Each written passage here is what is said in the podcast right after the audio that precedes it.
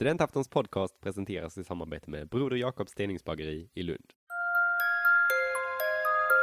Det finns ju väldigt mycket vi kan lära oss om också med hjälp av CRISPR. Alltså CRISPR är ett fantastiskt verktyg i labbet bara för att förstå hur vi funkar. Mm. Och där finns mycket att lära fortfarande och som kommer att ha betydelse för sjukdom eller egenskaper. Men det som framför allt gör det kontroversiellt är väl också att vi kan inte riktigt överblicka effekterna av det. För det kommer inte bara påverka den individen då som får den här behandlingen ehm, utan även kommande generationer. Så menar jag att det är viktigt att vi är förberedda som samhälle att kunna ta den etiska diskussion som det i så fall skulle kunna innebära. Så att man liksom inte blir, blir tagen på sängen i den situationen.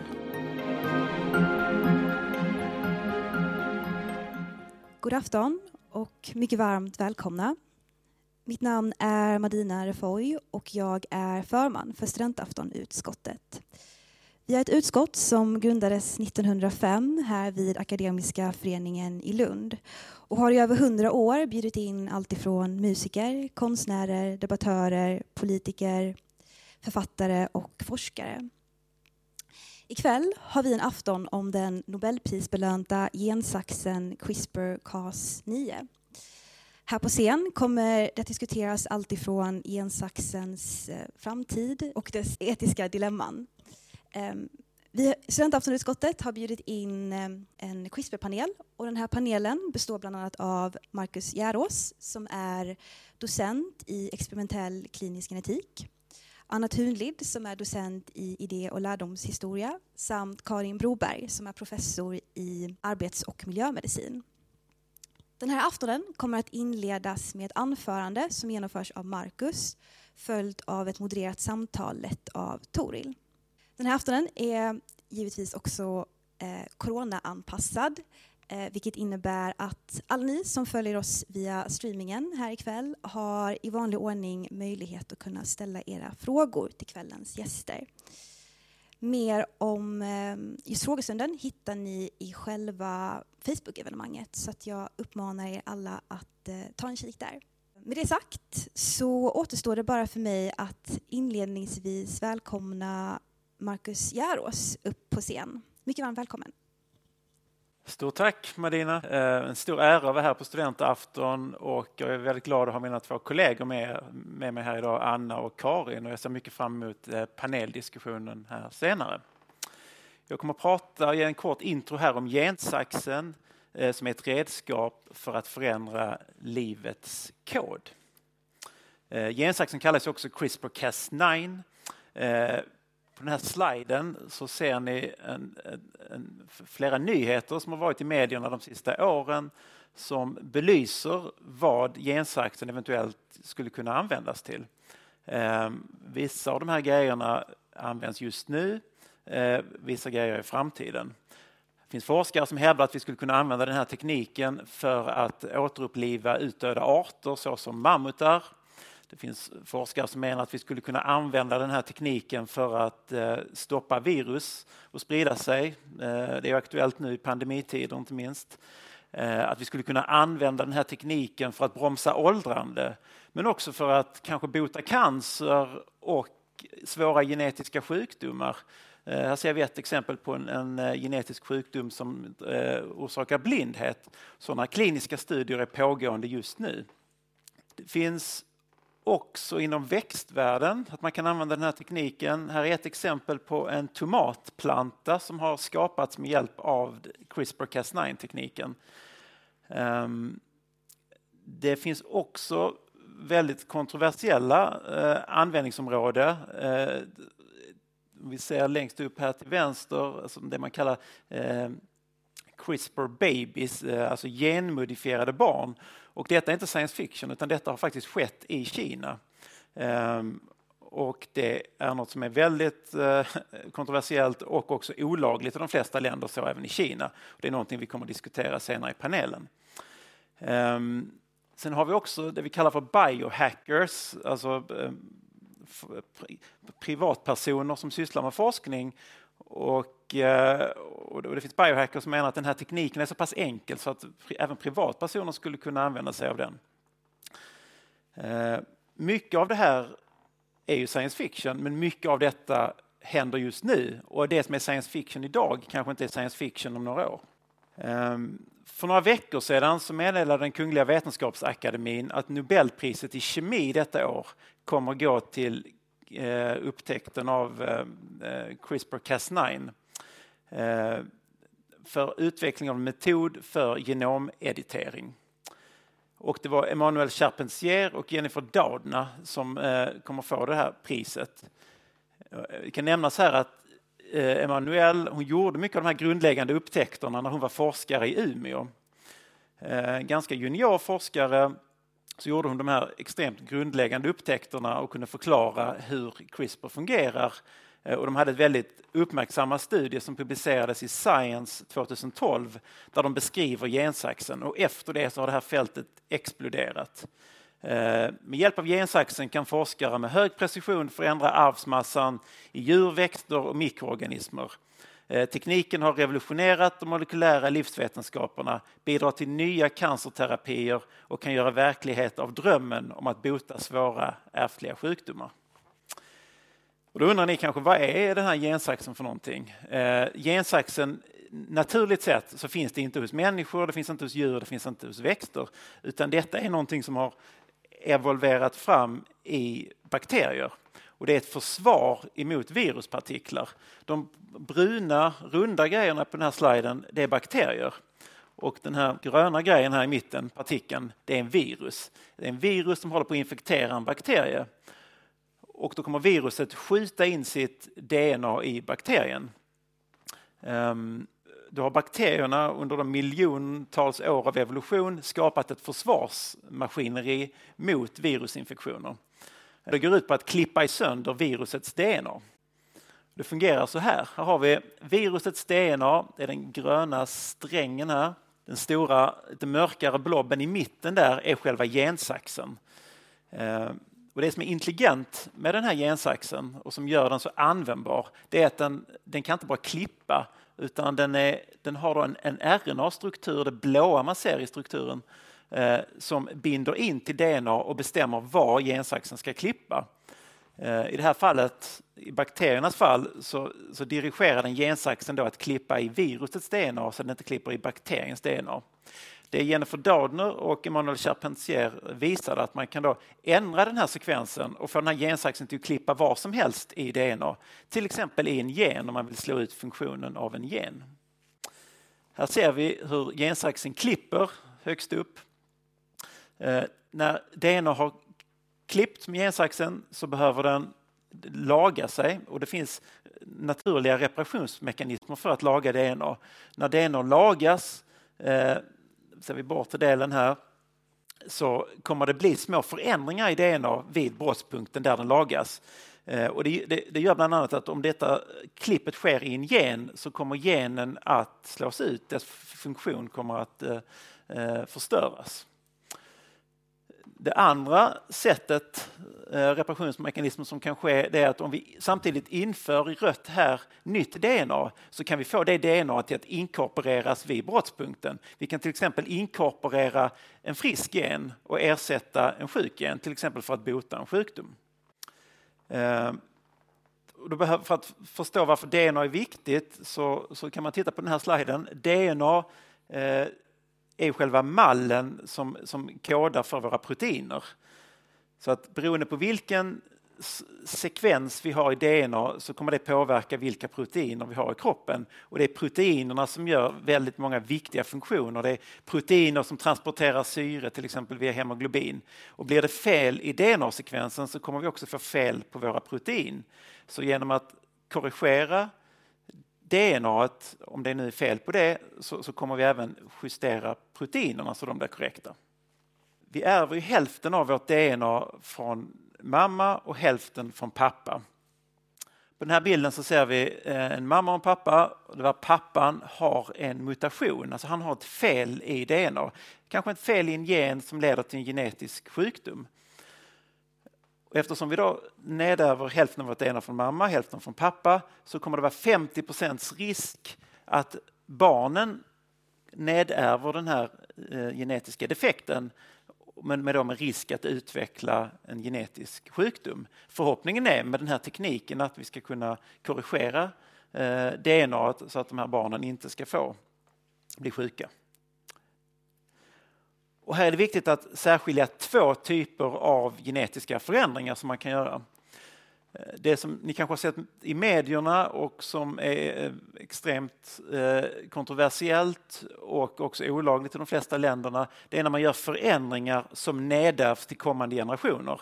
Det kan man göra på två sätt. Antingen gör man förändringen i ett väldigt tidigt embryo eller så gör man förändringen i könsceller. Ehm, och som jag nämnde tidigare så finns det rapporter om att detta har gjorts i Kina. Ehm, den forskaren som gjorde det sitter nu i fängelse.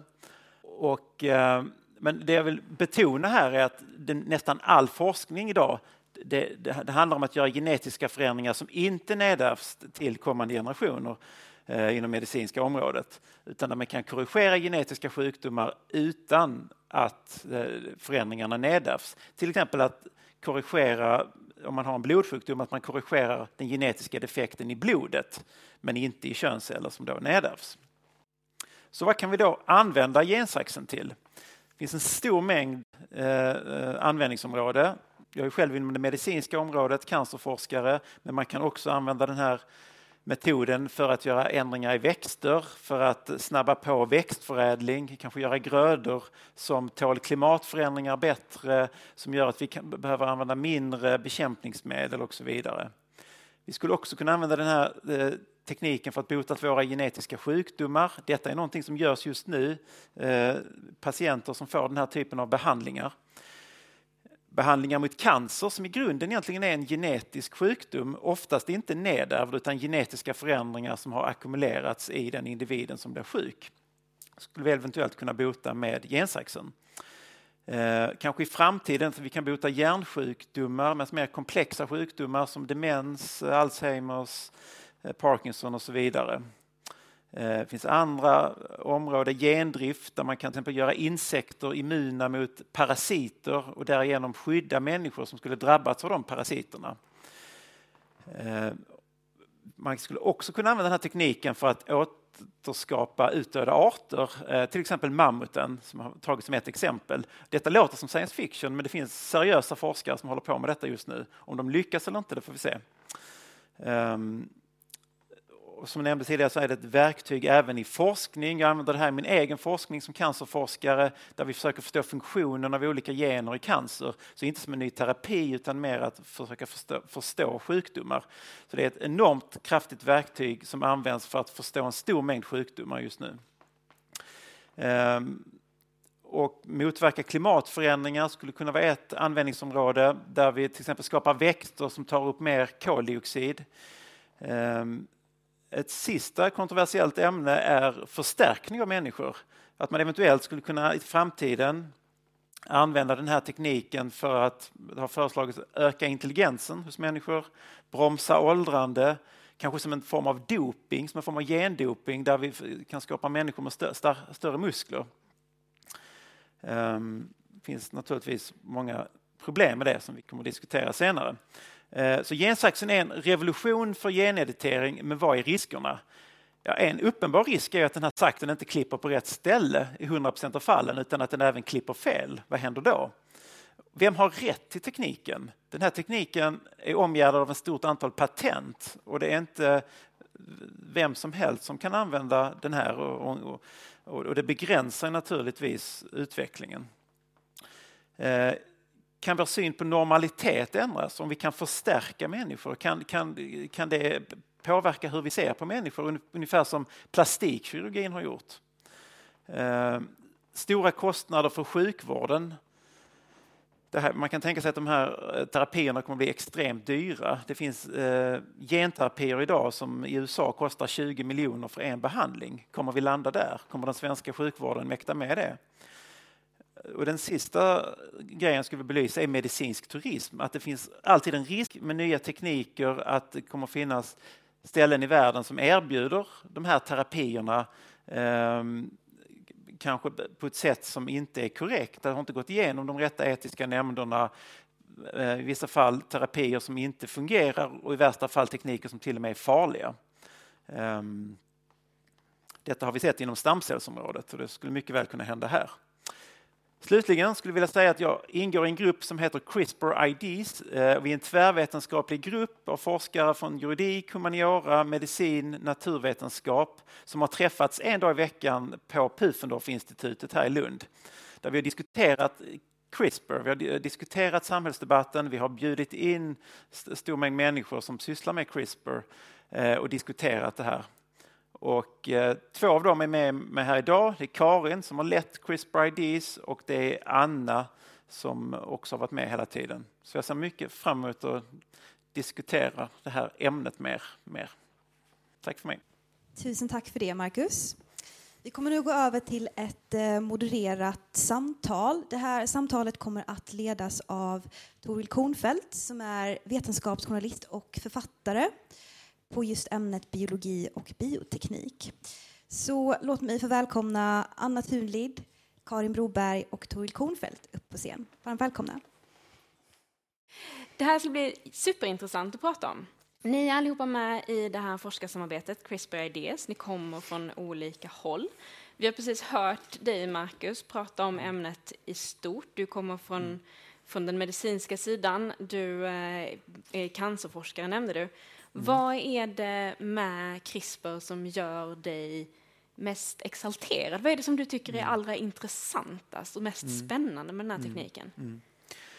Ja, men det mest intressanta tycker jag är att eh, vi kan det som tidigare tog väldigt lång tid i forskningen kan vi nu göra väldigt mycket snabbare. Så man kan säga att det, det har verkligen skyndat på forskningsprojekten, gör det att det går mycket snabbare. Vi kan snabbare ta reda på vilka gener är involverade i cancer, vilket jag då är intresserad av. Eh, och det här, så det här har liksom revolutionerat vår forskning. Vi kan göra saker vi inte kunde göra innan och vi kan göra det mycket snabbare. Så det är den största skillnaden för min del. Liksom tempot. Anna, du kommer från idé och lärdomshistoria-hållet. Vad är, det, vad är det med CRISPR och den här tekniken som har gjort dig så intresserad och, och valt att du, som gör att du har valt att fokusera på det här? Jag har ju ägnat en stor del av min forskning åt utvecklingen av genetiken och dess tillämpningar inom olika områden. Ehm, och det är ju liksom ett hundraårigt perspektiv drygt. Eh, men det som är spännande med den här tekniken nu, eh, tycker jag, det är ju, precis som Markus är inne på, att vi håller på att kunna göra saker som har diskuterats tidigare i samband med andra gentekniker som har utvecklats. Eh, men den här tekniken ger helt andra möjligheter att faktiskt göra det som man förut kanske mer spekulerade kring eller, eller hoppades kunna göra. Och det jag tycker är speciellt intressant är ju då att sådana här tekniker får väldigt stor betydelse både för människan och för samhället. Och mitt intresse ligger i att, att se på det här samspelet mellan vad som sker inom vetenskapen och vilka effekter det får ut i samhället och för, för, för enskilda människor. Så där någonstans, liksom i skärningspunkten mellan biologi och kultur kan man säga, ligger mitt intresse. Vi ska komma tillbaka lite grann till de här samhällseffekterna och konsekvenserna senare i samtalet. Men finns det någonting som du har liksom, vad ska man säga, märkt eller tänkt på redan nu? Det här är ju fortfarande en väldigt ny teknik. 2012 kom den avgörande vetenskapliga artikeln. Finns det någonting som liksom redan har hänt som du har tänkt på? Det, det, jag har tänkt på mest eh, det är ju att eh, jag tror att den här tekniken, eh, Marcus var inne på många olika tillämpningar, att den kommer att få väldigt stor betydelse framöver. Och jag har tänkt mycket på att det här är en så bred och viktig fråga så att eh, jag hoppas att man kan väcka ett bredare intresse för frågan utanför forskarsamhället. För jag tycker att det här är någonting som faktiskt angår oss alla. Det är intressant när det kommer så tekniker som går så fort, som går så mm. fort så att mm. Eh, samhällsdiskussionen kanske inte riktigt hänger med i mm. vad man faktiskt kan göra och vad som har gått från att vara omöjligt till att bli möjligt. Um, Karin, du kommer från uh, um, arbets och miljömedicin. Det känns också lite grann som en, eh, som en lite oväntad ingång till det här ämnet. Du är dessutom ledare mm. för den här gruppen CRISPR Ideas. Hur, hur kom det sig för att du blev intresserad av det här? Nu jobbar jag med genetik i arbets och miljömedicin. Så att, eh, och jag är intresserad vad det är som gör att vi är olika känsliga för miljön. Vissa är väldigt känsliga för kemikalier, andra tål hur mycket som helst. Och där finns det en stark genetisk komponent. Men, ehm, och det finns väldigt samspel mellan genetik och miljö.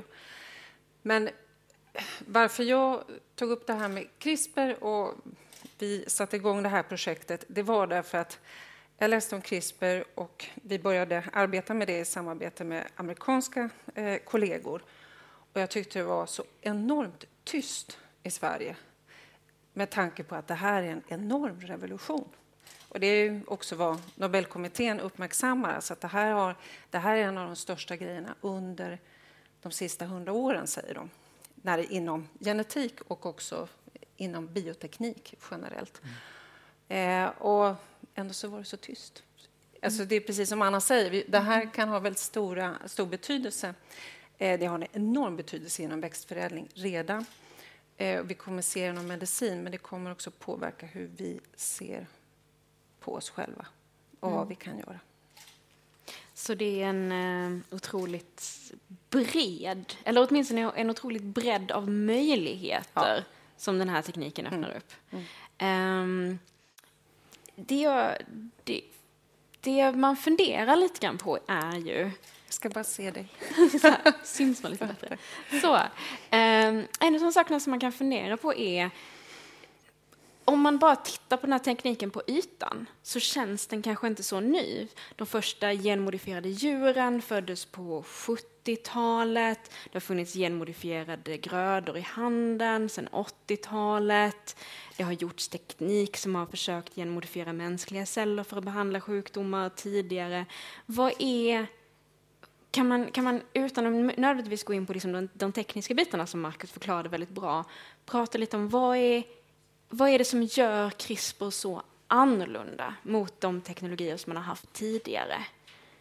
Det kan, kanske är Marcus mm. rätt person mm. att ändå förklara det. Ja, på ett väldigt enkelt plan ska man säga att det är mer effektivt än andra liknande tekniker. Eh, och det spelar roll om man ska utveckla en ny terapi baserat på den här tekniken så, så måste man ju korrigera en, en tillräckligt stor andel av de sjuka cellerna för att få terapeutiska effekter. Och det har man inte lyckats med tidigare tekniker, men det, men det lyckas med den här tekniken. Det är också så att den här tekniken är väldigt specifik, att den har lite bieffekter. Andra liknande tekniker har haft fler bieffekter, varit mer ospecifika. Den här saxen den är väldigt bra på att klippa på rätt ställe, men den är inte hundraprocentig. Så det är lite som har gått från en eh, stenyxa till en skruvmejsel? Liksom. Lite så. Att vi, tidigare så kanske vi kunde studera en gen per år, eh, gen ingående, och nu kanske vi kan studera hundra gener ingående på samma tid, tack mm. vare den här tekniken. Och det gör också att allting går så mycket snabbare. Mm. Eh, och det blir lättare att eh, till exempel hitta nya typer av behandlingar. Mm. Och det, det måste också betyda att Ehm, den här möjligheten att faktiskt använda det på människor och i behandlingar blir mycket, mycket större. Alltså den kan ju, med, det har kommit enormt nya, många nya modifieringar av gensaxen på kort tid, jättekort tid. Så det betyder att man kan ju nästan korrigera vilken, vad man vill i, eh, i DNA. Stort och smått, svårt och lätt. Eh, och du kan göra det i ja, jag skulle säga alla levande organismer. Det gör det enormt potent. Mm. Du var på väg att säga något mer? Nej. Nej, Nej. var så. Eh, är det, en första fråga. Är vår kunskap om våra egna gener, om eh, andra organismers gener, är den kunskapen i fatt de möjligheterna som nu öppnas med hjälp av CRISPR?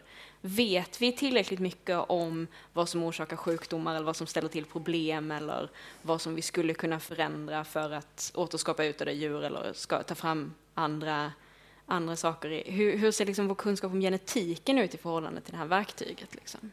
Mm. Det, ska jag ta den? Du kan börja. jag kan börja lite. Ja, men det, det, det kan man inte svara på generellt, utan det finns vissa sjukdomar vet vi exakt vad det beror på. Många ärftliga sjukdomar det beror på att det är en gen som är trasig. Eh, och då är det väldigt enkelt. Men sen finns det andra sjukdomar som är betydligt mer komplexa, där vi har väldigt många gener som samspelar. Eh, till exempel diabetes. Och då blir det naturligtvis mycket svårare att korrigera det på gennivå. Mm. Mm. Anna, hur, hur spelar liksom den här nya tekniken in i vår syn på genetik, i vår, vår syn på vad genetik har varit, om man, om man tittar från ett liksom idé och lärdomshistorieperspektiv på det? Ja, men jag tror att det spelar in på så sätt just genom att tekniken är mer precis och den är mer effektiv så kan vi göra de här sakerna idag.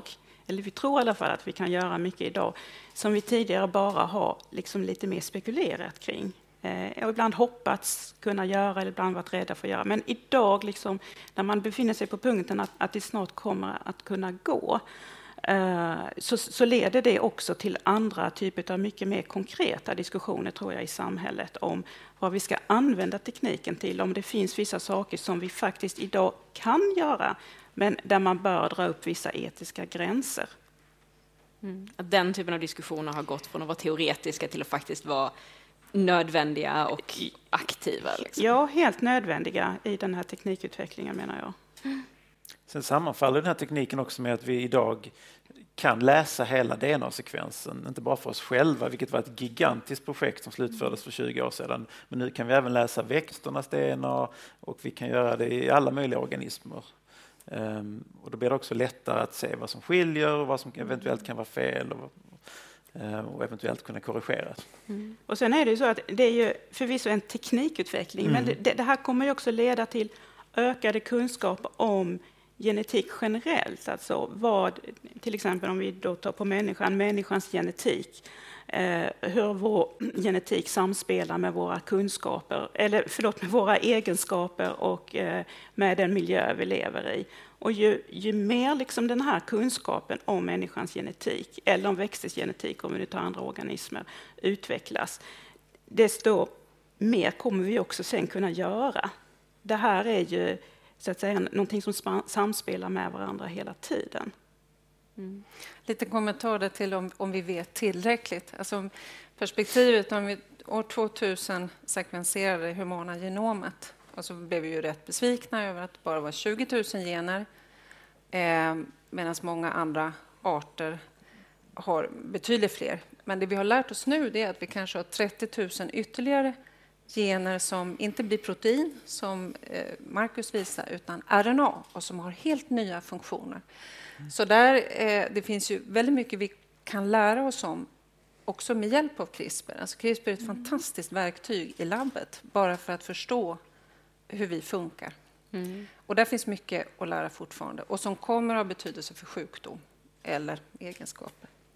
Så det är lite som att vi har hittat en... CRISPR är inte bara en metod för att faktiskt förändra utan det är också delvis en nyckel in i att förstå vår genetik bättre och förstå oss själva bättre.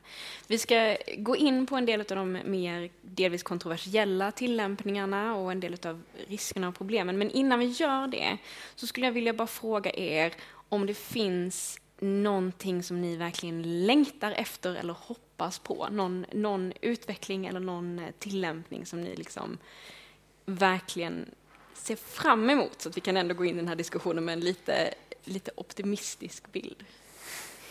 Anna, finns det någonting som du verkligen längtar efter? Jo, nej, men jag längtar efter, eller hoppas väldigt mycket på att den här tekniken ska kunna användas för att bota genetiska sjukdomar. För att eh, en del av de här genetiska sjukdomarna har ju oerhört allvarliga konsekvenser för enskilda individer och även på en mer samhällelig nivå. Och jag, det är ju fantastiskt om vi har fått ett verktyg som skulle kunna eh, behandla, lindra, bota eh, eh de här allvarliga sjukdomarna. Mm, verkligen.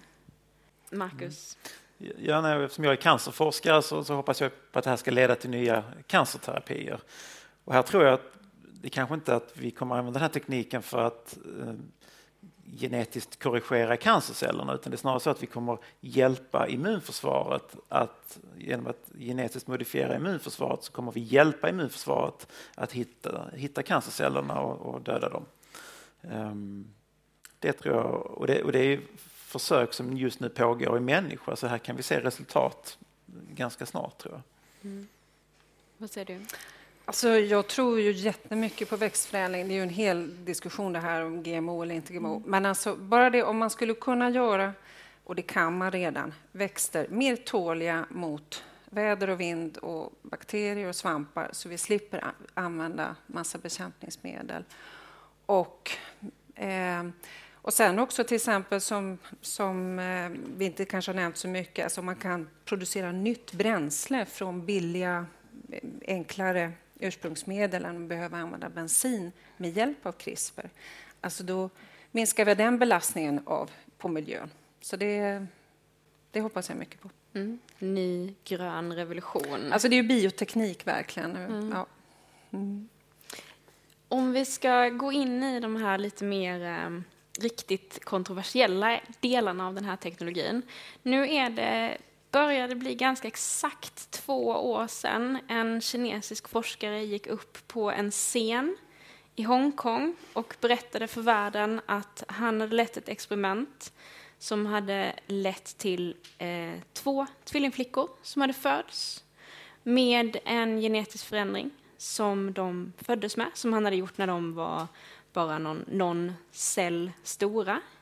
De hade, om det här visar sig stämma, eller har, så har de här flickorna en förändring som gör att de blir immuna mot HIV. Eh, och precis som Marcus nämnde, den här forskaren är nu i fängelse. Det har inte släppts några som helst resultat från den här studien. Eh, vi vet inte hur de här flickorna mår nu eh, och det har inte kommit någon, någon uppföljande information. Men det är nog ändå så att det faktiskt har fötts barn med genetiska förändringar och genetiska förändringar som, precis som du nämnde, går i arv, kan gå i arv till de här flickornas barn, om de någonsin får barn.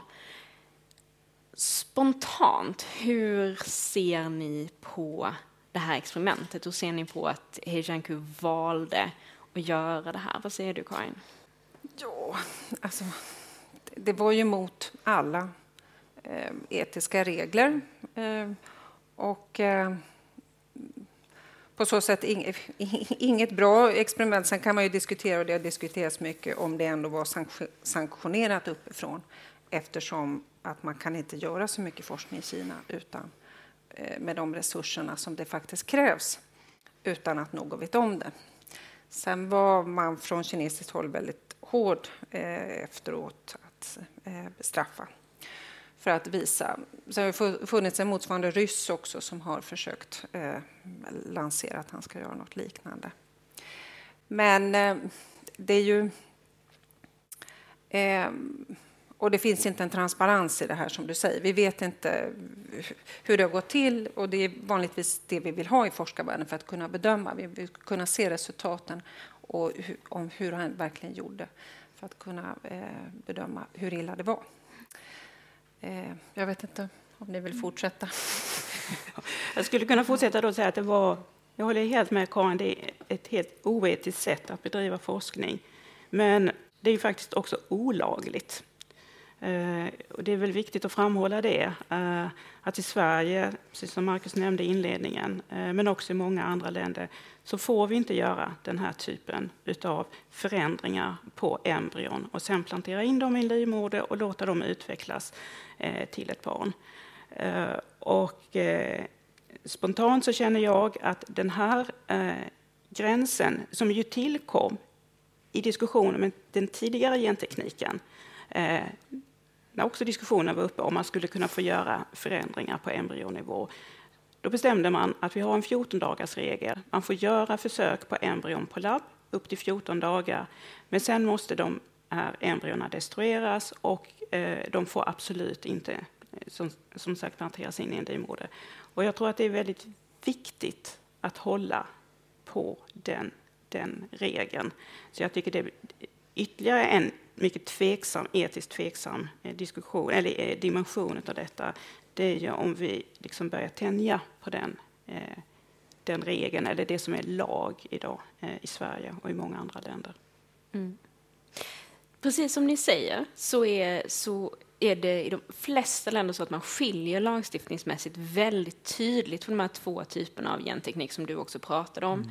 Gentekniken att gå in och ändra tidiga embryon eh, eller ägg och spermier eller att då ändra celler i en vuxen kropp som inte kan gå i arv.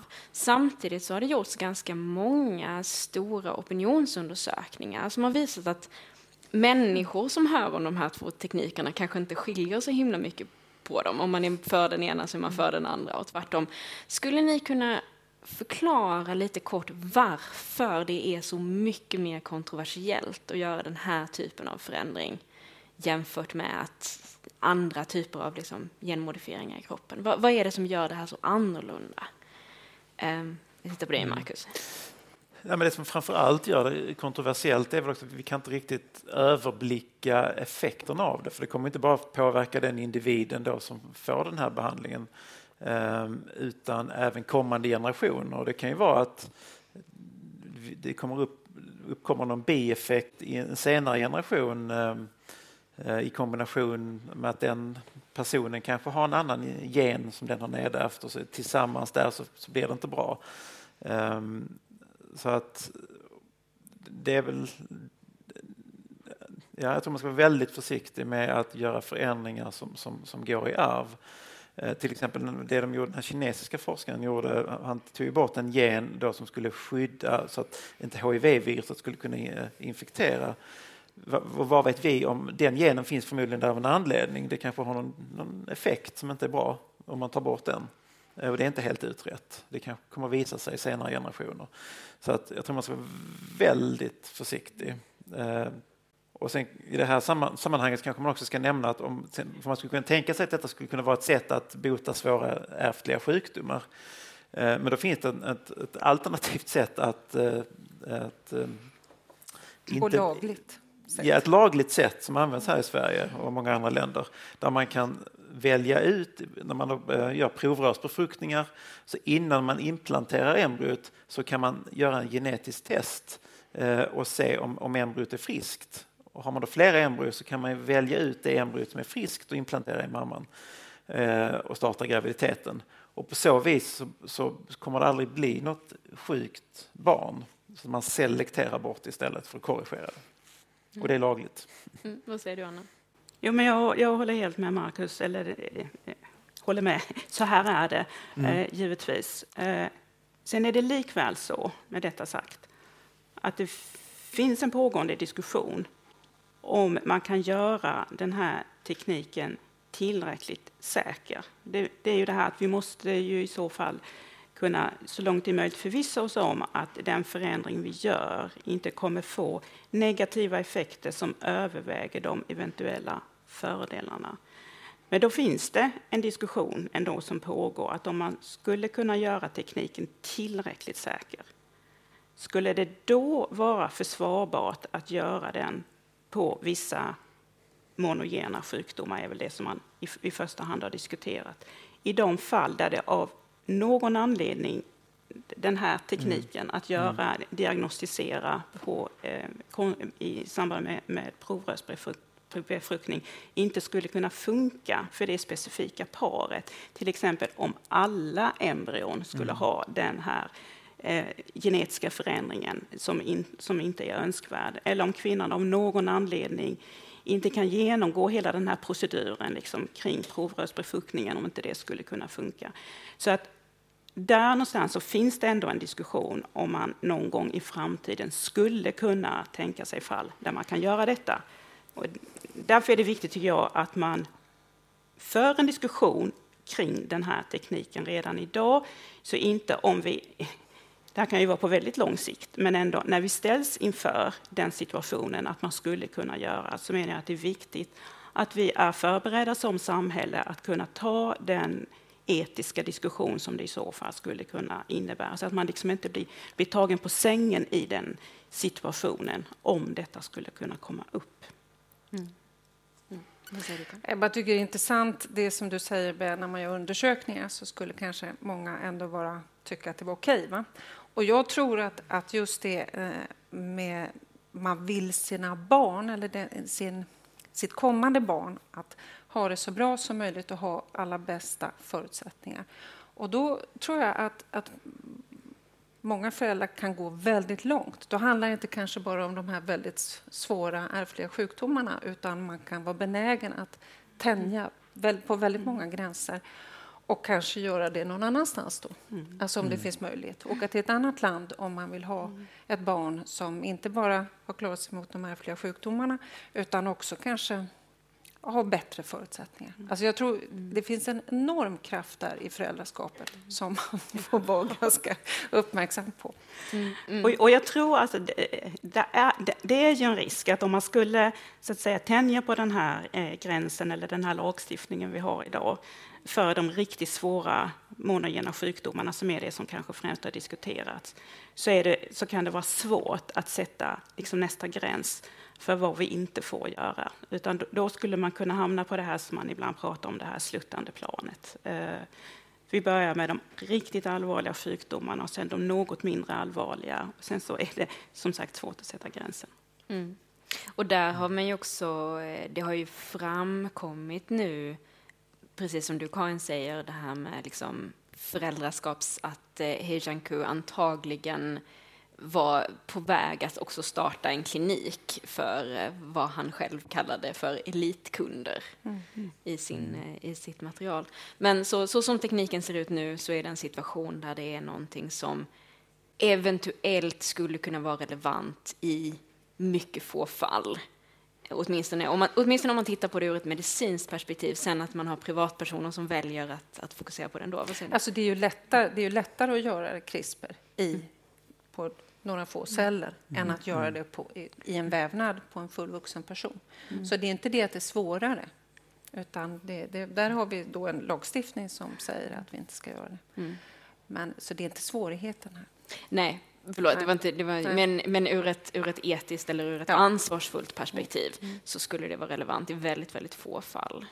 Eh, om det nu inte blir en, en eh, ekonomisk produkt. Den andra, den andra typen av genmodifiering, när man går in och förändrar kroppsliga celler, delar av kroppen, typer av celler, den är ju å andra sidan det området som verkligen håller på att växa väldigt snabbt och där det finns hur mycket tillämpningar som helst. Ehm, det finns ungefär 6 000 sjukdomar som orsakas av bara en enda gen. Du nämnde cancer, du har pratat om virus, det pågår flera studier för hiv till exempel nu. Ehm, vad är det som... Det är ett så stort fält och det, det pågår så många olika studier så jag kanske ska börja med att fråga om det finns något, något specifikt område som ni tycker är extra intressant eller som är extra kul att titta på där ni där det finns ett stort hopp i att använda den här tekniken? Marcus, ut som att ja, ja, ja, det finns flera väldigt spännande mm. områden eh, där det pågår kliniska studier, alltså att man testar det här i patienter. Vi kan bara nämna att det, det har gått extremt snabbt från att det här publicerades 2012, de grundläggande hur det här fungerar i bakterier, tills dess att vi redan är i patienter och, och behandlar. Um, och jag tror att uh, inom cancer så kom det senast nu i veckan så kom det rapporter om att man har modifierat immunförsvaret med hjälp av den här tekniken uh, på ett sätt så att uh, immunförsvaret kan angripa cancer på ett effektivt sätt. Um, och det ser väldigt lovande ut. Det var patienter där cancern hade försvunnit. Um, och det här företaget som drev det, det var bland annat startat av en av de här nobelpristagarna, Emmanuel Charpentier. Så de är väldigt aktiva i, i företag och, och vill liksom att det här ska komma till patienterna. Så det, det är någonting jag tror att vi kommer se mer och mer av. Um, och det kommer även möjliggöra att eventuellt att vi kan transplantera organ Eh, från en individ till en annan och att man då klipper av eh, molekyler som gör att det blir kroppsfrämmande och att eh, vi får bortstötningar och annat. Ehm, så det är väldigt spännande. Där tror jag också vi kommer att se mycket de närmaste åren. Mm. Så det är inom ett par år som det här kommer att kunna vara en, en, så här, en, en teknik bland många andra för att bota sjukdomar eller för att behandla sjukdomar? är det, är det där vi är? Tre, fem år liksom?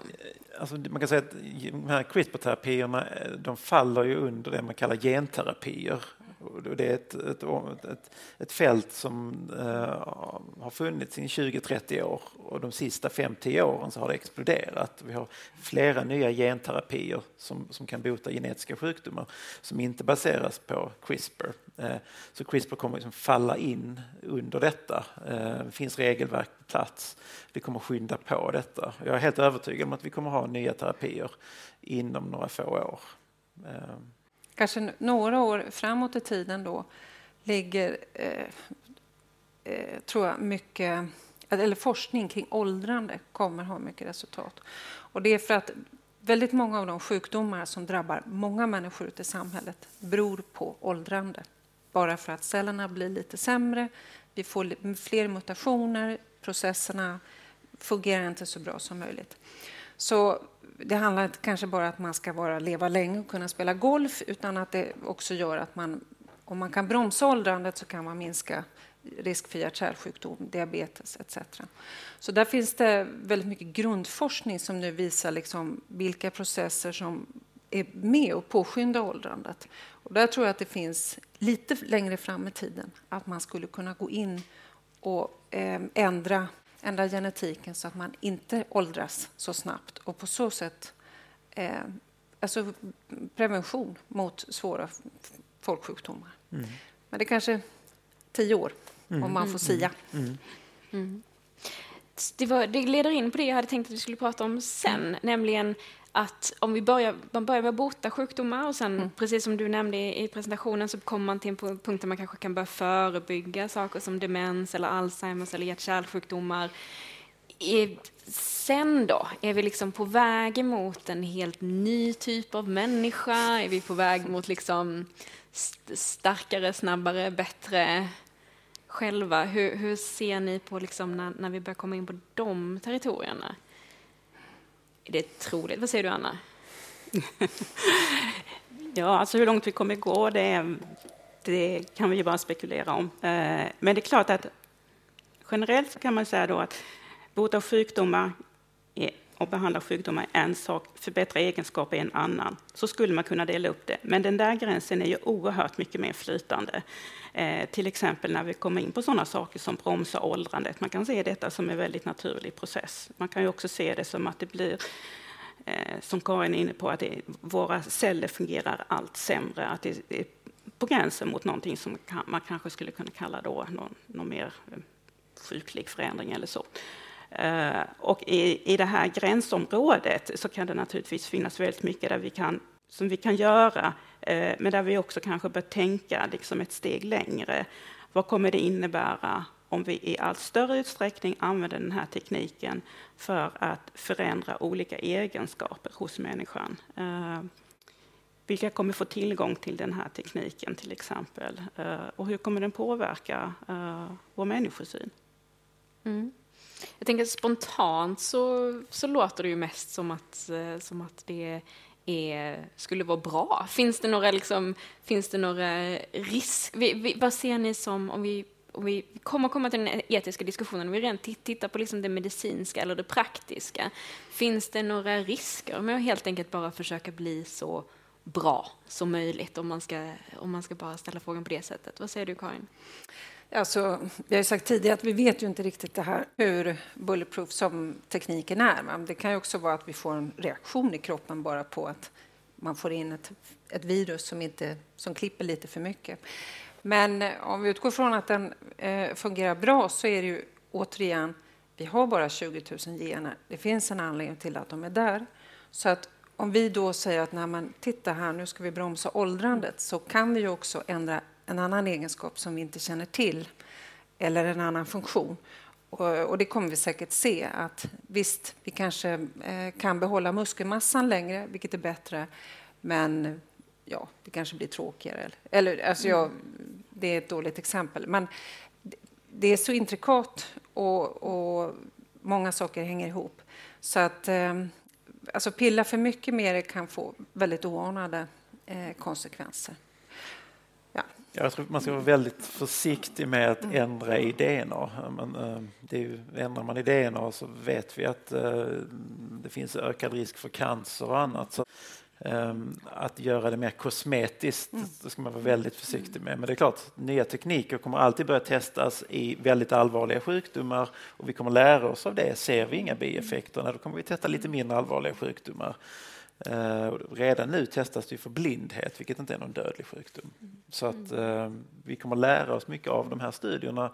Ser vi inga farliga bieffekter så kommer det gissningsvis att, fortsätta till, till slut kanske vi hamnar i det att vi använder det för att förstärka oss istället. Och, och det, det, det vet vi sedan tidigare att det finns ju nationella program för doping i vissa länder.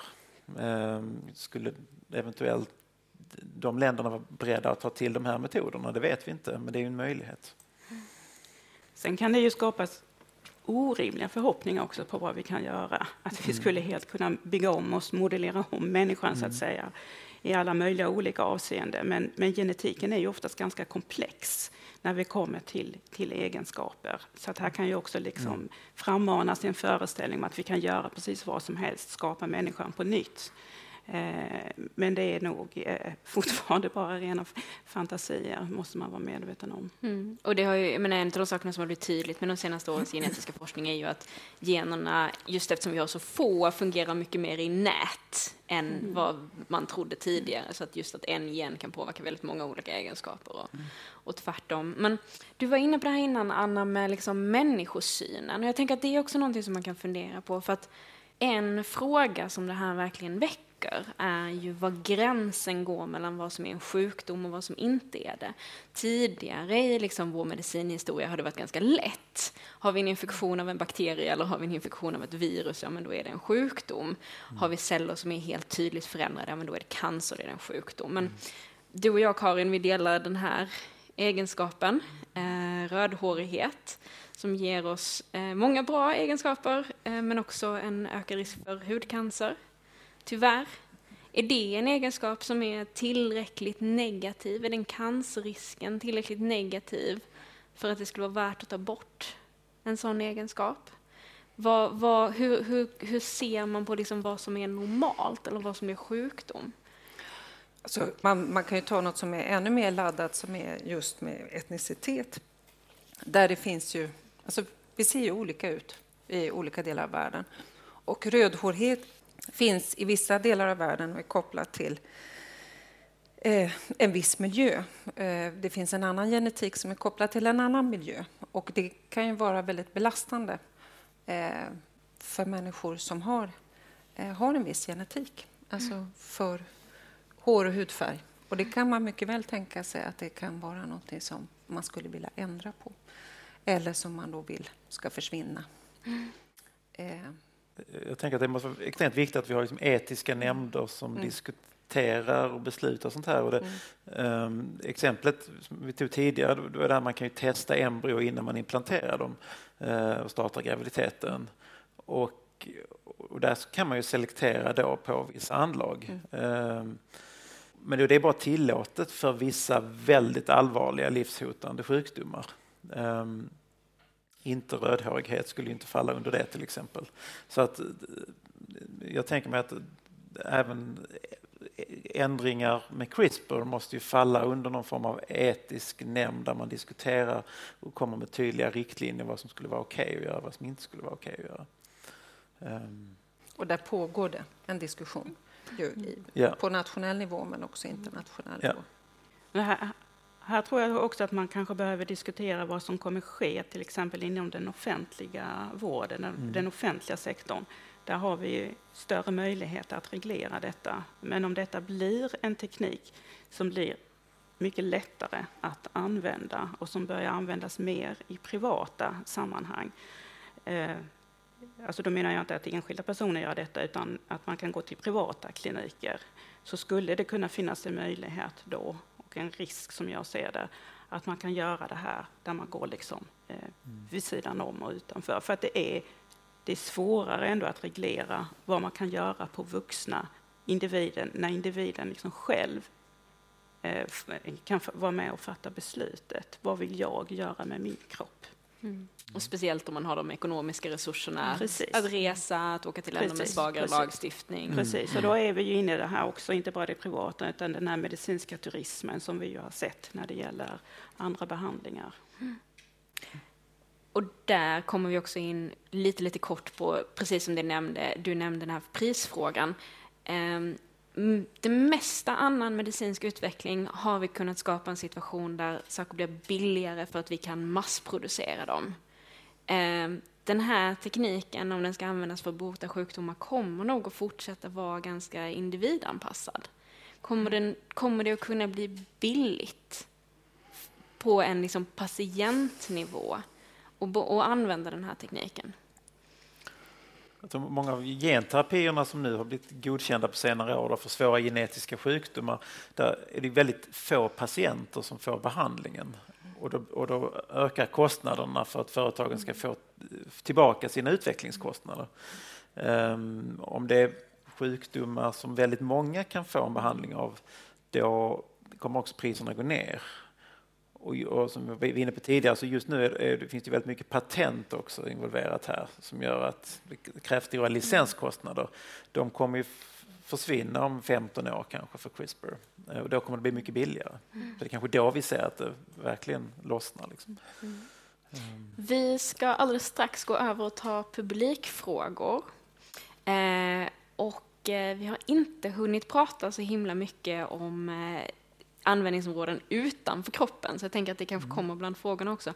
Men vill avsluta med att fråga er, kanske lite mer privat eller lite mer personligt, om det finns någonting som ni verkligen går och om ni tror, om det är någonting här som ni går och väntar på, om ni skulle liksom tippa på eller hoppas på någon utveckling, något vetenskapligt genombrott eller någon, någon liksom, eh, något resultat som ni tror är typ sådär på gång snart, men inte har kommit än. Finns det någonting som ni går och liksom känner på? Vad säger du Karin? Jag har hund med eh, stora höfter och höftproblem och det finns eh, eh, en stor, eh, stort intresse tror jag för alla husdjur. Att de med den inavel som finns, att man ändå ska kunna korrigera det så att de kan leva länge och eh, ja, det är en stor business. Jättestor business, eh, tror jag. Mm. Vad säger du Anna? Ja, nej, jag hoppas inte, jag kan nog inte säga att det finns någon sån speciell behandling som jag, eh, eller förändring som jag direkt sådär går, går och hoppas på. Men jag återkommer till detta att jag hoppas verkligen att vi kommer få en bred diskussion i samhället kring de här frågorna. Mina förhoppningar liksom ligger lite åt det hållet. Vad säger du Marcus? Eh, men jag tror en av utmaningarna är att vi är väldigt bra på att använda gensaxen när vi har celler i provrör. Alltså när vi har tagit ut cellerna från kroppen så är det väldigt lätt att göra de här genetiska förändringarna. Eh, och så kan vi stoppa tillbaka dem igen, lite beroende på vad det är för celler. Det vi måste bli bättre på för att kunna använda den här tekniken brett är att göra de här genmodifieringarna inne i kroppen. Eh, det finns egentligen bara en behandling hittills där man testar det här kliniskt som jag känner till. Det är just den här ögonsjukdomen när man använder ett virus som, som eh, är bra på att ta sig in i ögat och uttrycka den här gensaxen.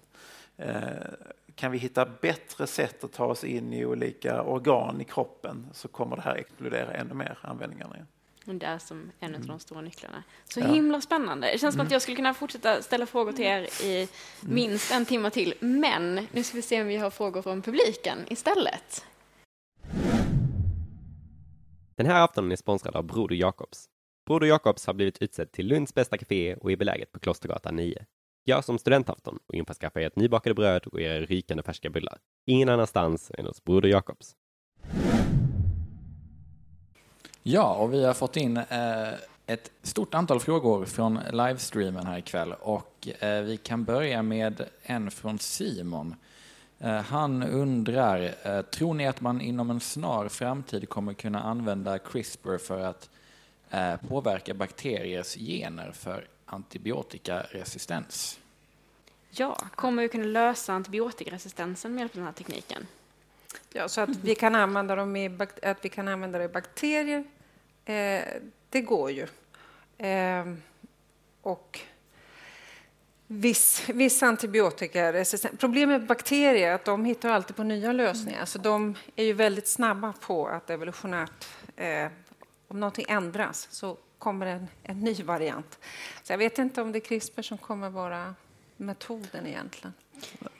Ja, då, då, skulle vi behöva ändra alla bakterier. Alltså, det, vi kan göra ändringar i bakterierna men äh, äh, vi kommer alltid ha resistenta stammar kvar och det finns ju fullt med bakterier i sammanhanget. En, en metod som jag har hört mm. om som jag tycker verkar lite riskabel men ganska intressant är att inte mm. genetiskt förändra bakterier utan att genetiskt förändra virus som attackerar bakterier.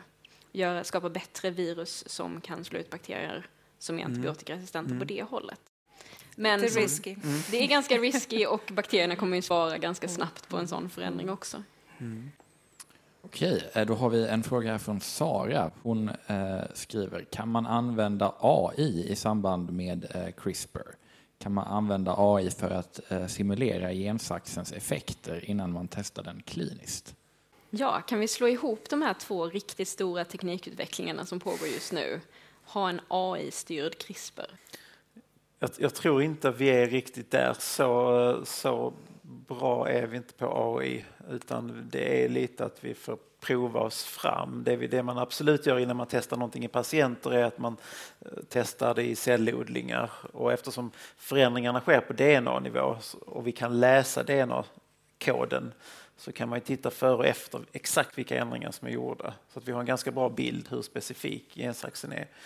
Um, det är möjligt att AI kommer få en roll i framtiden här men det är inget vi använder idag i forskningen. Och vi kanske vet för lite om genetik alltså för, mm. också för att kunna... Men det får man träna, mm. systemet. Mm. mm. mm. Då eh, tar vi eh, en till här från Tilda. Hon eh, skriver, vilka möjligheter till industriella tillämpningar ser ni utanför sjukvården? Ja, nu kommer vi till de här stora. Vad, vad kan vi ha CRISPR till i resten av världen? Alltså, vi har ju nämnt mm. eh, när det gäller att modifiera växter för att få nya grödor så att vi får eh, som, eh, som kan växa på jord som, där man inte längre kan odla eh, för att klara överbefolkning till exempel. Det är ju en, en enorm potential med en påsnabbad växtförädling och riktad. Mm. Hur ser ni på, man diskuterar ju nu eh, ehm, att använda liksom, genmodifierade gästceller eller genmodifierade bakterier eller genmodifierade alger till att göra bensin, läkemedel, parfymer, mm. eh, men också kanske mjölkproteiner eller det finns redan eh, od, det är bakteriellt odlat läder till exempel. Hur, hur tror ni att den typen av industri kommer att utvecklas? Lite utanför vårt område. Det är väldigt yeah. otroligt spännande och um, det är någonting vi följer men jag tror det är ingen av oss som direkt jobbar med det. Men det, men det har ju absolut en enorm potential. Jag tror att det kommer mm. att bli jättestort. Ja. Mm. Mm. Tack för det. Eh, då har vi en fråga från Sabina Aronsson. Eh, hon skriver, med CRISPR kommer många etiska implikationer att eh, uppdagas. Eh, vilken är den känsligaste frågan eh, som ni respektive eh, samhället ställer sig inför? Och vad är det som väcker mest reaktioner? Ja. Vad är, det, det är en väldigt bra fråga. Vad är det liksom den riktigt, riktigt obehagliga eller riktigt svåra etiska här? Vad säger du, Anna? Jo, men det är väl de här ärftliga förändringarna som vi redan har varit inne på. Det tycker jag i alla fall är den absolut mest kontroversiella. Eh, men sen så finns det ju andra etiska frågeställningar som kanske på ett sätt då är väl så viktigt att diskutera eftersom de ärftliga eh, förändringarna som vi har varit inne på kan ligga ganska långt fram i tiden kanske. Eh, och framförallt att vi har en lagstiftning där som, som reglerar. Ehm, och det är ju när man börjar använda för att förändra egenskaper hos människor. Eh, och nu tänker jag alltså inte först, i första hand då på sjukdomsbehandling utan när man förändrar andra egenskaper. Och eh, det, det, är, det kan bli en stor utmaning för samhället när det gäller tillgänglighet, vilka kommer att få tillgång till den här tekniken, inte minst om det är, fortfarande är en teknik då som är dyr eh, att använda, så skulle det kunna skapa och förstärka orättvisor i samhället och skapa väldigt, eh, tror jag, olyckliga eh, klyftor, eh, skillnader mellan människor. Och eh, det skulle också kunna innebära eh, ett, ett, sätt att se på människan, alltså att man kanske det skulle kunna i ett, ett, något sorts värsta scenario kanske driva till att man förväntas göra vissa förändringar och om du inte gör det då eller om du inte kan göra det så skulle det kunna leda till diskriminering utav olika grupper, individer och grupper. Så att om man till exempel har någon funktionsvariation ja. och väljer att inte göra en genetisk förändring mm. som skulle rätta till, inom citationstecken, den, den variationen, då, då skulle man kunna eventuellt bli diskriminerad eller inte få statligt stöd eller något liknande. Ja, till exempel i någon sån liksom, lite dystopi. Mm. Yeah. Jag tror man kan ta exempel med, med plastikkirurgi här också som inom vissa grupper är väldigt vanligt och kanske i de grupperna har ändrat synen på vad som är normalt. Mm. Uh, och det skulle vi kunna hamna i här i en dystopi. Uh, så det är ju någonting att ha i åtanke. Um. Hur ser, jag tänker att det finns liksom en, en fråga som lite grann hänger i luften här också. Det är liksom rasbiologi. Eh, rasbiologin dog mm. därför att det visade sig, bland, förutom att den var fruktansvärd, också att den faktiskt inte stämde genetiskt. Att den, det, det fanns ingen vetenskaplig grund för den. I, I takt med att de här teknologierna utvecklas och att kunskap om genetik utvecklas skulle det kunna bli en andra våg av rasbiologi? Det är en risk som ni ser? Alltså jag kan, lite det som jag var inne på etnicitet tidigare. Det handlar inte om... Det jag tror är att det kan finnas hos människor som känner att de har sämre förutsättningar till exempel att få jobb eller att få rätt eh, på grund av hudfärg eller... Eh, det, är väl, det är väl kanske framförallt hår och hudfärg och så.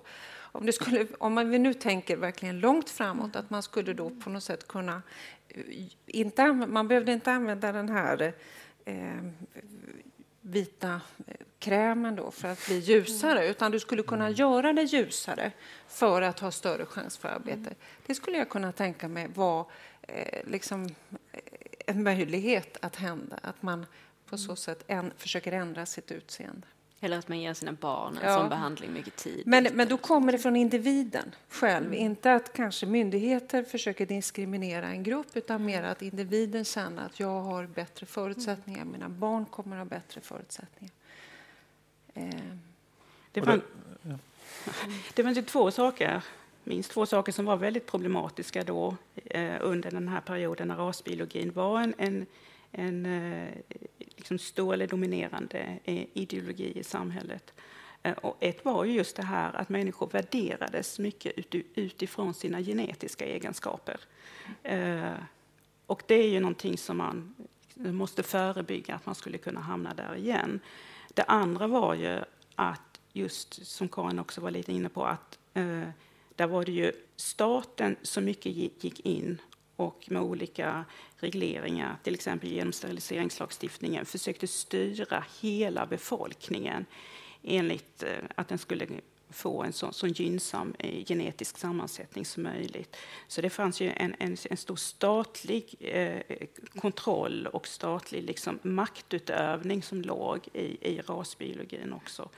Eh, nu är det istället liksom, sätter vi allt fokus på individen, individens både rättigheter att välja, men kanske också skulle kunna bli det här att man som, som individ känner de här eh, kraven och förväntningarna att man måste göra vissa typer av val.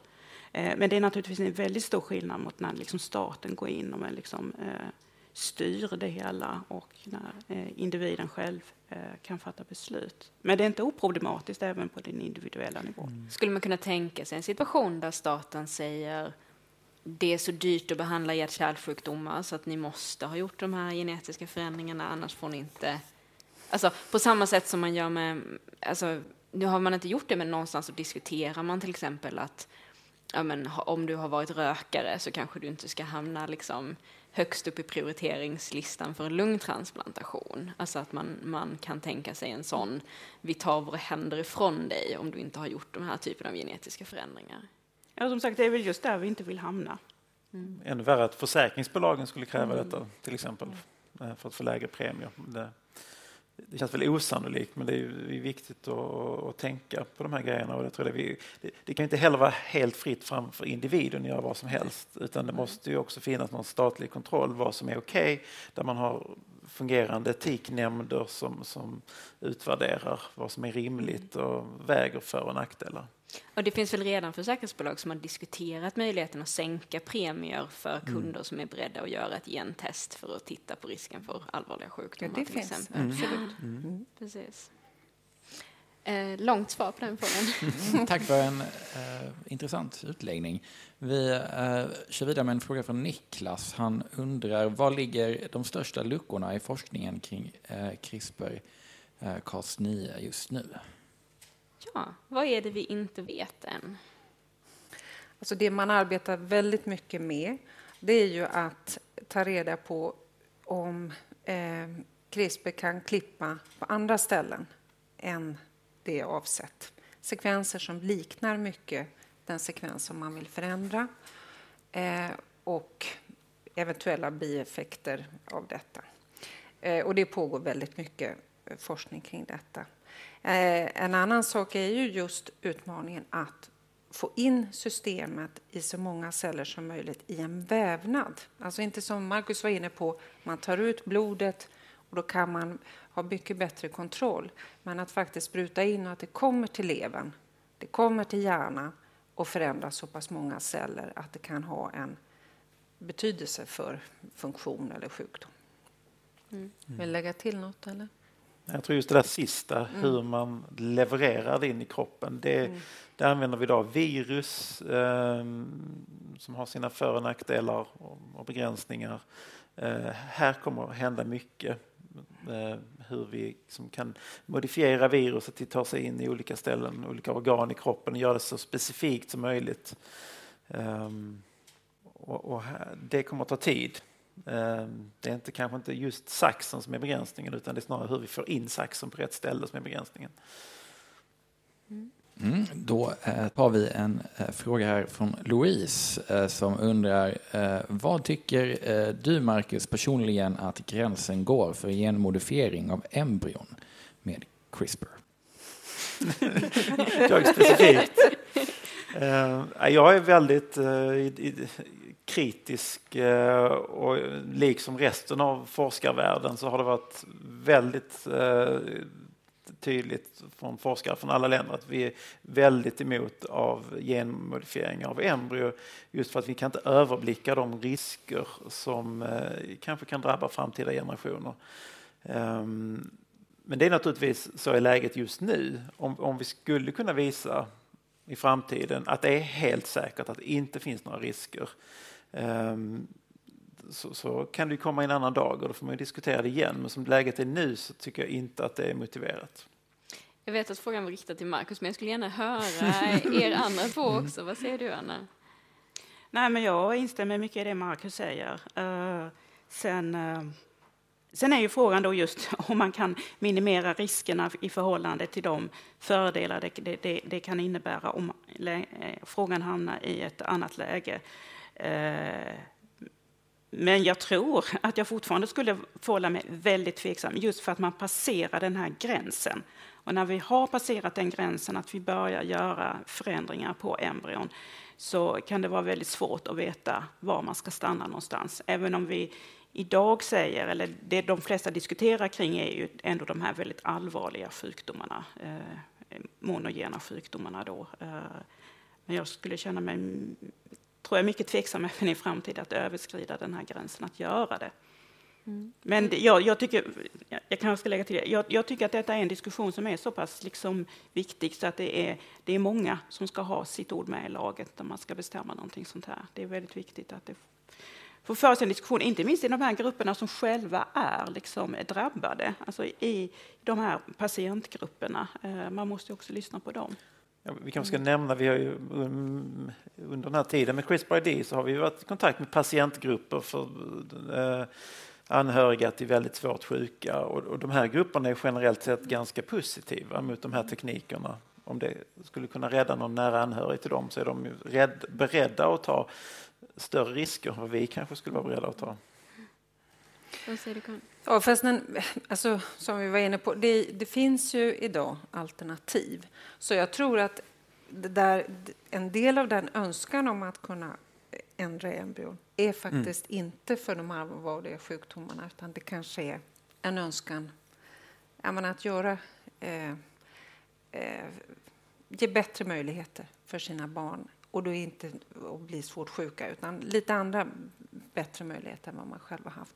Det tycker jag är, det, den diskussionen kommer oavsett om tekniken blir säker fortfarande vara eh, extremt tveksam, tycker jag. Mm.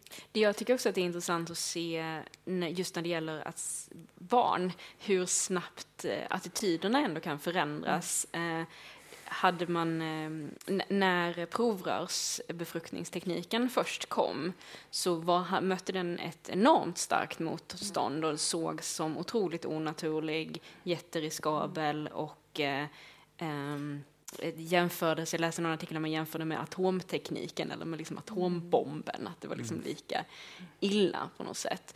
Eh, nu, nu jämställer inte jag de här teknikerna liksom så, men, men ehm, tror ni att man kan hamna i ett läge där man får samma typ av väldigt snabb attitydförändring till den här typen av teknik? Absolut. Ja. Teknik förändrar moral. Det har, det, det, det, det är, i, många fall har det gjort det. Och eh, jag tror framförallt med våra ungar som växer upp med eh, det som en självklarhet att man skulle kunna göra det så blir det inte... Alltså det blir en historielöshet också i det. Mm. och Ofta så säger man ju att normer är någonting som förändras långsamt. Men jag tror inte det stämmer. Eller framförallt kan man inte säga det generellt. Jag tror också att det kan ske stora förändringar här i värderingar och normer kring det här eh, området. Har vi fler frågor? Det har vi. Eh, vi har en här från Emma. Eh, vilken betydelse har det här Nobelpriset för framtida användning av CRISPR? Ja, det, det sätter ju naturligtvis stort fokus på, eh, på den här tekniken och eh, förhoppningsvis så gör det lättare att få forskningsmedel att eh, använda den här tekniken och det, om man är ute efter att starta företag som sysslar med den här tekniken så får man kanske lättare få finansiering. Och, så det, jag tror det kommer få många positiva effekter eh, som kommer ytterligare accelerera användningen av den här tekniken. Fast vi ska komma ihåg att oavsett Nobelpriset så hade den eh, kommer det vara en enorm expansion och användning av den då. Eh, Dauna och Emmanuel, Jennifer Doudna och Emmanuel Charpentier har ju fått flera av de riktigt stora forskarpriserna redan tidigare. Så att, eh, man ska inte underskatta eller överskatta Nobelpriset men, men jag tror att den här, de står på sina egna ben väldigt starkt. Nej. Och jag, menar, jag tycker att en av de sakerna som var riktigt spännande med det här Nobelpriset är att det kom så fort. Det är inte många upptäckter Nej. som får, som får eh, priset åtta år senare. Liksom, Men de var faktiskt. hö- högt tippade förra året också. Det var de, de har varit högt tippade ett par år nu. Eh, fler frågor? Ja, då har vi en här från eh, Tilda som undrar. Eh, tekniken är ju olaglig för modifiering av människor i de flesta länder. Eh, hur ser ni på risken att den används olagligt och vad skulle man vidta för åtgärder? Exempelvis som med tvillingarna i Kina. Eh, man kan ju inte avrätta genmodifierade människor. Vad händer om till exempel Nordkorea skulle genmodifiera storskaligt?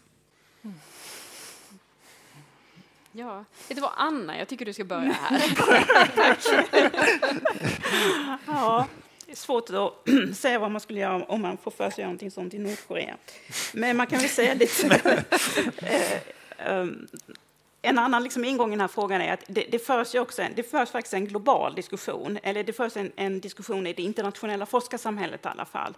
Och man kan bara väl hoppas att den här diskussionen får fortgå, att man liksom på något sätt kan försöka hitta ett gemensamt förhållningssätt så långt det är möjligt. Det är många som menar att det är väldigt svårt där, eftersom man kan ha väldigt olika etiska uppfattningar i olika länder och i olika eh, kulturer kanske. Eh, men det är väl någonting man kan hoppas på att den diskussionen kan fortsätta. Sen är det naturligtvis väldigt svårt när det är, om om det är stater som liksom bestämmer sig för att sätta sig över det som ändå, om det har utbildats en, en konsensus om var gränserna ska gå. Alltså, det finns ju gränser för hur mycket man kan, kan styra och kontrollera helt enkelt. Är det troligt att vi kommer att se en gendopad OS-trupp från Nordkorea? Ja. Ja, det, på vilket tidsperspektiv man ser. Men ser vi 30 år fram i tiden så skulle det inte alls vara osannolikt. Det, kan, det är en, en, klar risk för det. Och, um, och det, det, menar, det skulle vi alla fördöma naturligtvis. Um, mm. Men det, varje land har rätt att ha sina lagar så att vi kan aldrig liksom, styra över vilka lagar andra länder har men vi kan ju göra sanktioner eventuellt. Det har varit väldigt eh, ramaskri i forskarvärlden efter vad som hände i Kina som också fick Kina till att reagera kraftigare än de nu hade gjort annars. Mm. Um, och likadant skulle ju ske igen om detta hade skett någon annanstans. Alltså sport har alltid varit otroligt politiskt starkt instrument. Och om man inte kan, spår, mm. alltså om man inte kan spåret, mm. att de faktiskt har blivit gendopade, så tror jag det är många stater som skulle använda det för att visa på sin eh, överlägsenhet. Och vi vet ju hur Östtyskland, deras program var ju väldigt omfattande, till exempel i den, under kalla kriget. Så att, eh. Är det troligt att det skulle kunna få någon praktisk betydelse? Skulle det kunna få, förutom att då eventuellt vinna alla grenar i ett OS ett år och därmed visa hur stor och stark och häftig man är, skulle ett land som startade stora gen, genmodifieringskampanjer faktiskt få några fördelar av det? Det har diskuterats att man skulle kunna använda den här tekniken för att skapa mer intelligenta människor till exempel. Och där tror jag det är väldigt långt fram i tiden. Det vet vi alldeles för lite om vilka gener som styr och kopplingen till miljö. Ehm, så det, det kommer inte ske under överskådlig tid. Men det är klart, vilket, beror på vilket tidsperspektiv man tittar. Det är kanske 50 år fram i tiden så kommer detta vara en, en, ganska lätt att göra detta. Ehm, och då kan man ju tänka sig att det kan få stora konsekvenser. Alltså jag tror, när det gäller på sport, så om du, kan, om du kör Tour de France och du kan komma en sekund snabbare med hjälp av gendopning, det, då vinner du, för det är så hårt. Men däremot när det gäller eh, till exempel intelligens, där vet vi att miljön betyder så mycket mer än vad generna gör. Mm. Med det sagt, om du höjer IQ en eller ett par punkter på gruppnivå, då kan samhället ha en väldigt stor vinst för bara alltså för att bli välfungerande.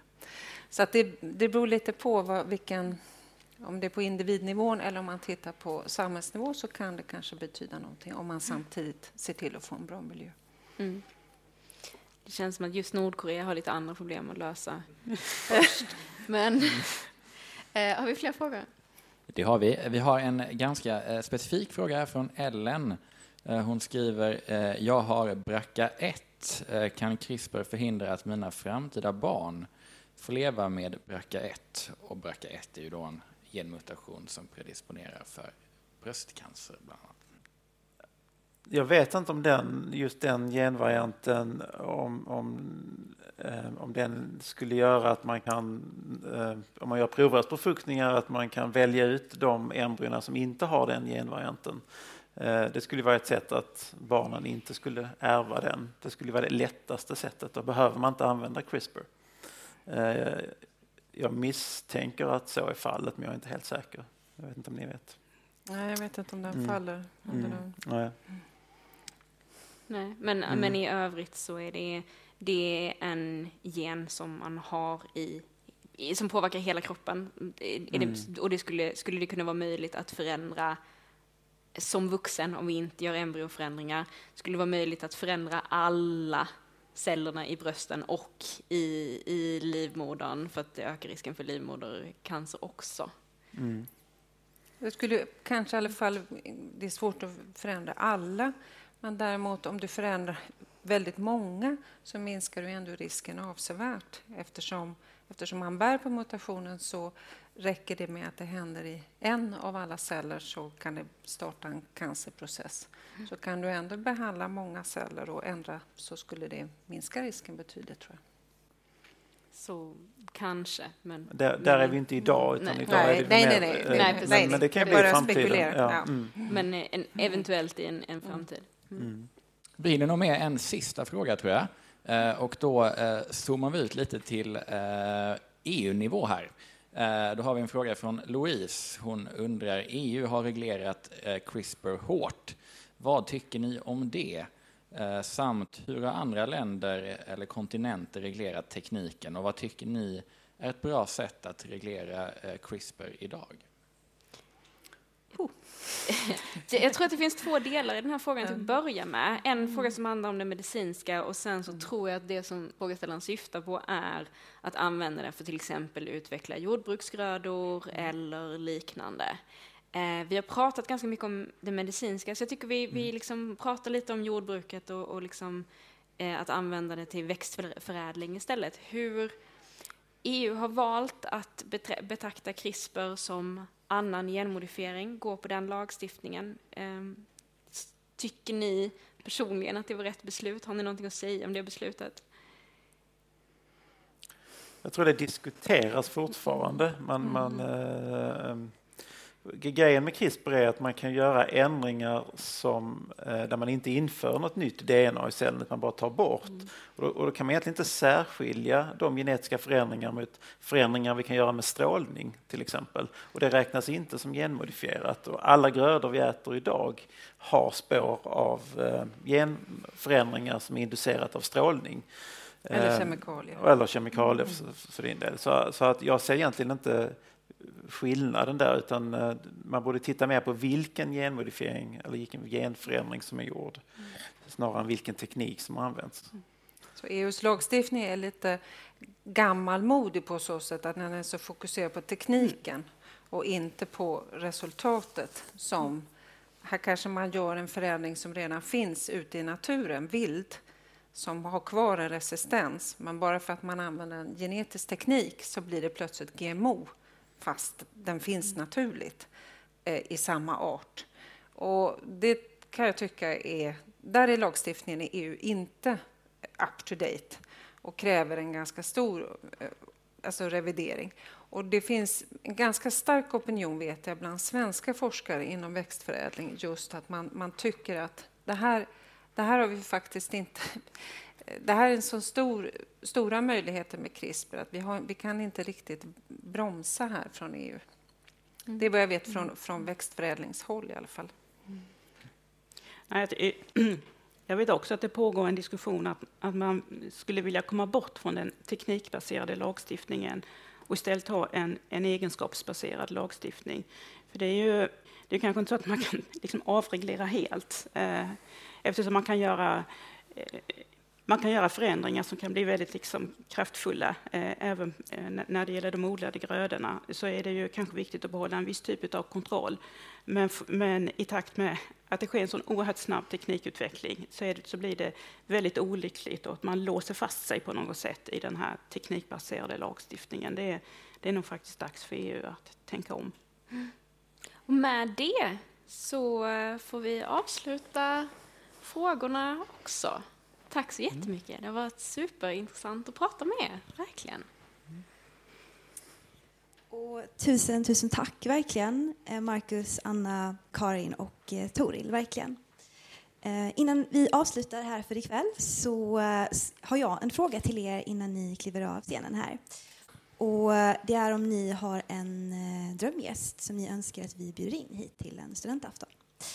Ni alla kommer få besvara den. Jag tänker att vi kan börja med dig, Marcus. Men då måste jag säga någon av Nobelpristagarna som kom på gensaxen, antingen Emmanuel Charpentier, allra helst då eftersom hon gjorde upptäckterna i Sverige, och i andra hand Jennifer Doudna som var med och fick eh, priset. Det skulle vara otroligt spännande att höra vad de har att säga om detta. Mm. Verkligen. Mm. Anna? Ja, där tog du ju. Jag tog båda. ja, nej, men det, ja, jag, ja, då får jag vara lite tråkig och säga att jag instämmer. Det hade varit väldigt roligt att höra dem prata om detta, både om själva utvecklingen men också om just de här tillämpningarna som vi varit inne på så mycket nu ikväll. Verkligen. Vi går vidare. Alltså jag byter helt ämne. Ja, absolut. eh, för nu tog ni ju några här, men, men jag tycker att nu har det varit lite deppigt ett tag med covid och eh, då behöver man lite musik. Och en sak som jag funderar på, eller eh, det är varför, varför är svenska sångerskor så himla bra? De är bäst i världen. faktiskt, säger många andra i andra delar av världen. Och det är det man pratar om svenska undret, men det är också speciellt svenska sångerskeundret som är, har varit under lång tid. Jag skulle vilja att man tog hit någon riktigt bra svensk sångerska. Eh, ja, kanske någon jazzsångerska. Ja. Ja, mm. ja, tack så mycket. Vi går vidare till dig, Tori. Eh, ja, jag byter igen. jag skulle väldigt gärna eh, höra den amerikanska science fiction-författaren N.K. Jemisin. För att jag tycker att hennes eh, beskrivningar av framtiden och kombinationer av utopier och dystopier eh, skulle vara jätteintressant att höra mer om och också för att lite grann som vi har varit inne på idag att eh, nu när tekniken gör saker som vi har kunnat tänka hittills möjliga så måste man också ha diskussioner om vad som är liksom nästa typ av framtidsdrömmar eller framtidsmardrömmar. Spännande, mm. verkligen. Har vi mycket att verkställa här, helt enkelt. Tack så jättemycket. Eh, jag vill också rikta ett jättestort tack till alla er som har följt oss via streamingen här idag. Eh, jag uppmanar er alla att följa oss på sociala medier, på Instagram, Twitter och Facebook för att inte missa våra kommande studentaftnar. Ta hand om varandra dessa coronatider. Jag eh, tackar jättemycket för oss här ikväll och önskar er alla en eh, fortsatt trevlig kväll. Tack så jättemycket.